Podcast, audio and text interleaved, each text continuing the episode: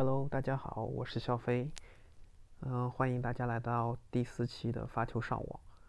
这周就是先和大家总结一下上周的两个男单的 ATP 五百的赛事，一个是在墨西哥海港的这个阿阿卡普尔科的这个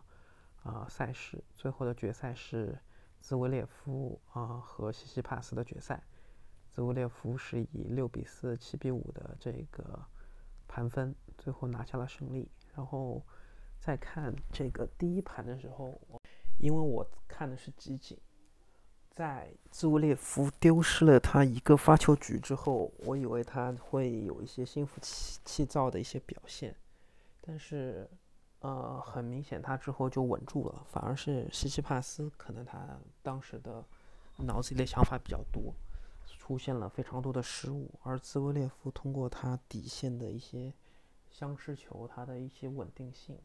慢慢的把这个比分追下来了。然后第一把反而是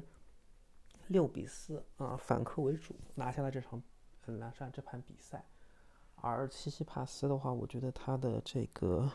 反手的这个稳定性还是差一些，反而反而是兹维列夫他的反手，我觉得非常有进攻性。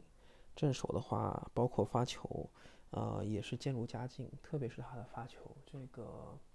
呃，西西帕斯感觉就是疲于奔命，比较难应付他的发球。那么另外一个是迪拜赛，这个也是五百的积分赛，最后是两个俄罗斯的这个网球运动员，卡拉采夫，卡拉采夫是澳网的一个黑马，最后进了四强。然后面对的是最后的冠军德约。那其实他在澳网的表现已经让很多这个网球爱好者注意到他了。啊，这场他面对的这个是同胞啊，卢布列夫也是排在这个 ATP 这个第八的一个选手，也是非常有竞争力的。然后他们的比赛是六比二、四比六、六比四。那其实卢布列夫还是给卡拉采夫造成了一些麻烦的。但是第一把的话，就第一盘的话，这个卡拉采夫的优势也是非常大的。呃，后面一把的话，就是后面一盘这个卢布列夫他，呃，发挥的话会更加稳定一些。呃，整场比赛来看的话，我觉得，啊、卡拉采夫他的这个步步为营是非常厉害的，他的每一拍都在建立优势，他的正手，嗯，反手，对，包括一些上网的技术，我个人认为都是比。这个卢布列夫要稳定一些的，当然发球上我觉得可能还是卢布列夫的球速会更快一些。卡拉采夫的一些发球上的一些威力，我觉得卢布列夫化解的还是不错的。然后卢布列夫的话，之前也是嗯跟卡拉采夫是在底线相持球，啊、相持球的一个种打法，但是啊、硬刚了很多盘之后，很很多局之后，我觉得。卢布列夫应该也意识到了，就是没有办法，所以他也是后面会采用很多发发发球的上网，或者是卡拉采夫球出的浅的一种上网的一种策略。但是卡拉采夫其实应付的都还不错，包括卡拉采夫他的打法也是每一拍都像都有点像蒂姆，就是每一拍都是把盘，就是每一拍都发力，然后在建立一个优势的过程当中，这种打法其实会让对面的人很难受的。然后是聊一下第二趴，就是我在那个极客的话，有上周四和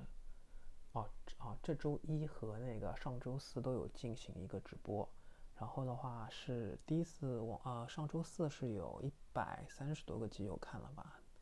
这周一就是两两就是昨就是前天前天的话是八十多个基友，但是就是想。通过这个极客直播的话，把自己打球的一些画面，就是也可以把这个运动的魅力可以给到更多的基友。一般来说，我会直播个一个多小时，因为我自己也没有办法看到我的画面，然后我会自己在用手机录一些小的短的视频，打球的一些视频，然后我自己会去看一下。因为其实看自己视频会是一个比较好的一个。啊、一个提高的方式，能够看通过比较直观的方式看到自己击球点呐、包括打球的姿势啊，随挥的完整性啊，就是一些自己的问题吧。然后直播的话，就是就是一个就是给基友多一个直播的一个内容，然后可以让大家更多的领略到，就是啊，我们这些普罗大众也可以在网球的运动中乐在其中。然后的话，最近的训练也是因为我本来这周六会有会在宝山的锦秋的一个俱乐部里面会有一个比赛啊，那也是我们自己俱乐部的一个宝山的一个分的球场，他们也是像 ATP 一样，那边有一个。二百五十分积分的一个会员积分的一个比赛，然后因为延期的话是延到了下周四月三号，所以的话对我来说我备战时间更多了。然后这个也就是平常心吧，因为应该是我二零二一年参加的第一次比赛，嗯，然后去年我有参加过一个比赛，那个比赛就比较懵，希望这次的比赛会好一些，嗯。然后这周的比赛的话是基本上是在那个美国的迈阿密会有一个 ATP 的呃一千一千的一个大师赛吧，这个分数还是这个积分还是挺多的，因为像之前的阿卡普尔科和迪拜的话都是五百积分的。然后我们中国有一个选手，嗯，一个年轻人吧，零五年的水瓶座的一个啊大男孩，他叫商俊成。他去打了这个外卡的比赛哦，我第一次听说商俊成是在啊那个网球工匠富饶的那个 B 站的号里面，因为呃他是一个非常有特色的运动员，他是这个我们以前北京国安的国足商毅，对那个国足的嗯北京国安的那个退役退役现在已经退役的男足的运动员商毅和我们以前乒乓球的一个呃国手乌娜。就是他们两个人结合的，他们两个结合的一个儿子，也是独生子。然后我也知道，我看了他的一些采访，也是他父亲就是商议在美国陪着他打球，然后母亲乌娜会两边这个奔波。啊，商俊成是嗯结合了他父亲的这个速度，他母亲这个乒乓球国手的这种手感，你觉得？啊，这个运动天赋在他身上会有很多的这个体现。然后他之前在 ITA 就是青少年这个男男子网球的排名也是在第四。然后的话，这次是参加这个成人的比赛。那二零零五年出生的话，现在也嗯差不多就是在一个十六十五十六岁的样子啊，参加成人比赛。我觉得还是嗯，虽然第一次比赛是。迎战了一个，呃，这个外卡赛面对的是美国的选手布莱迪，然后是以六比四、一比六，然后抢七的话是八比六，就输了两分嘛。然后在抢七的时候输了两分，就是没有晋级。但是我觉得还是一个啊挺不错的一个发挥，因为我看了他的这个比赛，他的这个嗯。这个正手啊，反手一些发球，我觉得还是，呃，挺有挺有潜力的。包括像我们自己，还有另外一位男单的选手吴一丙，他现在也伤愈复出了。我觉得这两个年轻的男单选手之后可以啊，让我们这些国内的网球迷寄予更多的希望。嗯。然后接下来是呃，我在上周日吧，有听忽左忽右，然后。啊，就是也很意外，已经不是杨一跟陈彦良，好像杨一老师现在的精力会放在其他地方更多一些。主播是华伦和这个阵营，然后还有另外两个嘉宾。然后这个题目的话，我是当时就很吸引我的眼球，就是改变女子网球史的性别大战。我就点进去看了一下，因为好像在忽左忽右听网球还挺特别的。然后这个内容呢，就是。远古的时候的，对，这应该按照现在二零二零年来看是一个比较远古的时期。那么比例减轻和这个呃拉夫拉蒂诺娃的两次和这个呃拉夫拉蒂诺娃是跟康纳斯，然后那个呃比利简金是和哪个选手来着？啊，这个我一下子记不起来了。然后这期节目我觉得讲的也挺好，然后也讲到了那个。啊，之前看澳网经常会看到的那个网网球球场玛格丽特考玛格丽丽特考特的这个呃由来，然后他他对于这个同性恋啊，然后这个呃性别男女同酬啊这些时代的推进，啊，我觉得是获益良多的。因为这一块儿的话比较早，我其实并不是很了解。哦，对了，这个比例减金当时是跟这个里格斯，那这个那他们其实讲的已经挺好了，包括这个后面有也讲到库尔尼科娃呀，然后。最近这个澳网夺冠的大阪直美，啊，然后感兴趣的朋友其实可以去那期的忽左忽右，应该翻一下，很快就能找到，去那期节目去听一下，我觉得我觉得还是挺有意思的。啊，相同的话就是最近有看到一个网球这边的一个资讯，是说三月份吧，啊，创造了很多节点，因为像三八妇女节那天，德约其实是世界第一的累计周数是三百十一。三百一十一周超越了费德勒，成为了这个历史第一。而且在三月十五号的话，梅德韦德夫因为他拿了一站 ATP 的冠军，他也这个正式排名超过了纳达尔，升至世界第二，那成为了这个继二零零五年这个七月休伊特之后，首位这个四巨头以外的这个世界前二的球员。那四巨头说的就是德约、费德勒、纳达尔，还有之前的这个啊穆雷。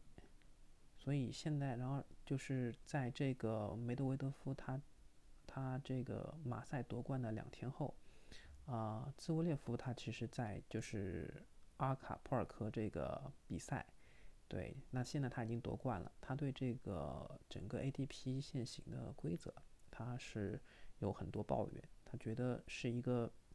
啊，他的原话是一个灾难。然后的话，因为费德勒。他已经有一年多没有打比赛了。虽然这个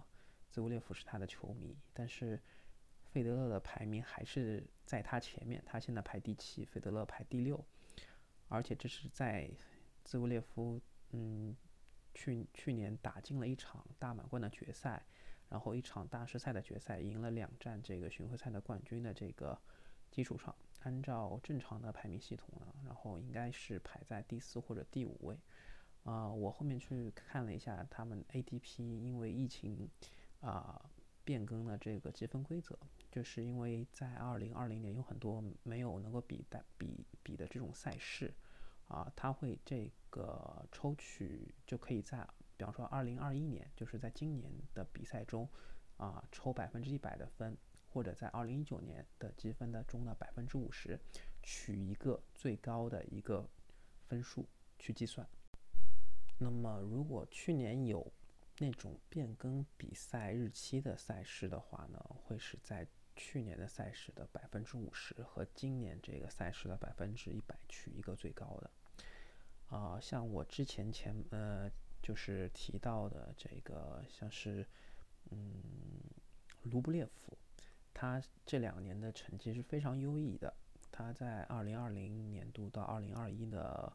呃，年就是他拿到了四个五百赛，两个二百五十这个积分赛，还有一个三百一十分的这个 A ATP 杯的冠军，并且呢，在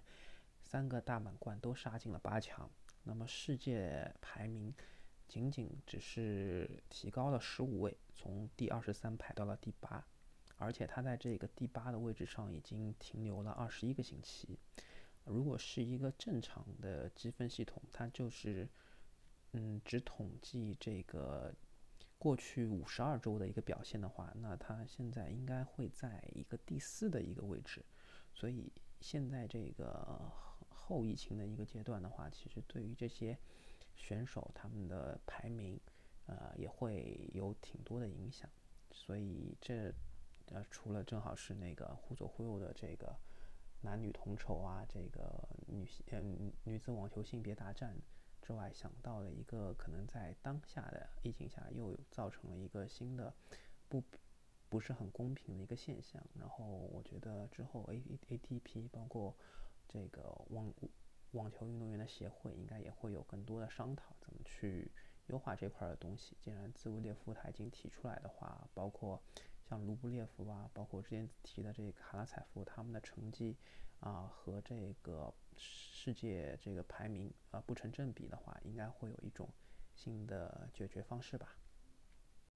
好了，以上就是这一期的发球上网，谢谢大家的关注。